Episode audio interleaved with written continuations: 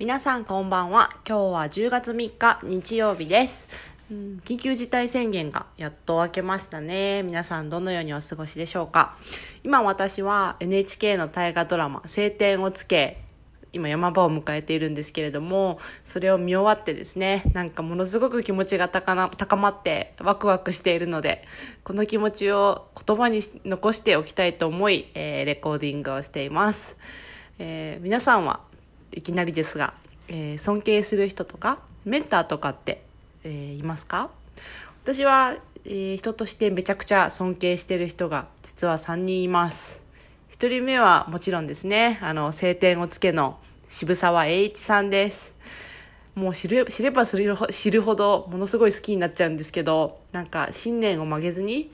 世のため人のためにこう命を命を燃やしている姿を見ると、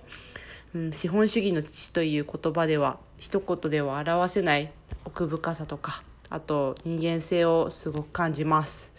で今のこう、まあ、2世が牛耳っている政治家の浅はかさとか なんかテレビを見ながらすごくこう思い返してしまって気になって仕方がないですね。こんな渋沢栄一さんみたいな素晴らしい政治家が現れてくれると嬉しいんですけどね。まあぼやきでしたはいとりあえず、えっと、論語とそろばんはですね、私の永遠の聖書なので、皆さんも機会があったら読んでみてください。二人目は、マザー・テレサですね。なんか突然違う、全く違う人が出て、あの、国の人が出てきてびっくりなんですけれども、まあ二人ともちょっと今はお亡くなりになっていて、会えないのがすごく悲しいです。でマザー・テレサが、えー好きな理由はですね私にはもうどう頑張っても、えー得られない持っていない究極の愛があるからですね、えーマザーマザー・テレサの言葉で、えーあなたの隣人をあなた自身のように愛せみたいな言葉があるんですけれども私自身ちょっと振り返ってみるとうん隣に誰が住んでるか分かんないなみたいな顔が分からない人がいっぱいいてでたまに、えーあの道端でこうよ夜酔っ払ってる人とかが倒れたりするんですけれども なんかちょっと怖いんで助けられずに3秒ぐらい見た後、えー通り過ぎちゃうこととかもありますね。なんかそういう時にああ自分って愛情ないなみたいな そういうことを思います。多分マザー・テレサの愛が10だとしたら、うん、私はきっと1にも及ばないんだろうなっていつも思ってるんですけどうん、どうすればマザー・テレサみたいなこう清らかな心と愛情を持つことができるのかなうんと思って日々過ごしていて、まあ、多分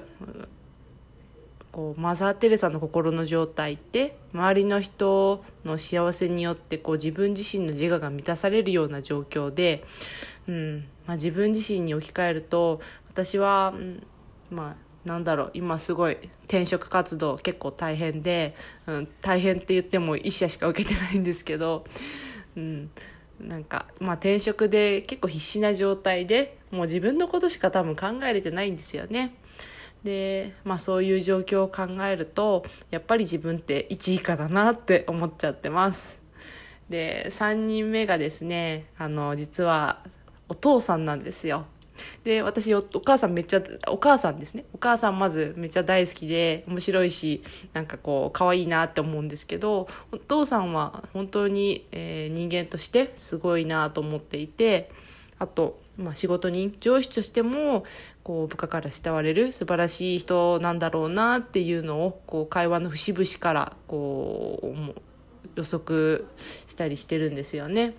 まあ、よく私とお父さん意見の食い違いもあるしなんかお互いに言いたいこと言い合うんで、うん、なんかもう喧嘩みたいなこともするんですけど、まあ、お互いのことがよく分かってるからこそ気に食わない部分もあるけどきっとこう、うん、お父さんは周りの人を明るくするし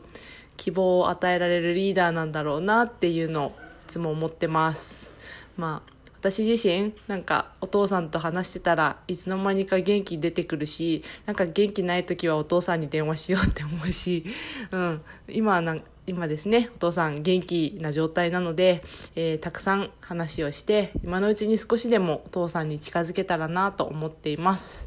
なんか最後は家族の自慢みたいになってしまいましたが、えー、お父さんがいい感じに柱柱になってくれてるからこそなんか娘の私がこうフラフラして なんか世の中なんだろうな安定しない、えー、状況にいてももう家族の状態が、まあ、半沢家ですね。あ、まあ、言っちゃった。まあ家族の状態が幸せな家族のあり形であり続けられるんだろうなと感じています。ということでちょっとやば今日グダグダでしたね。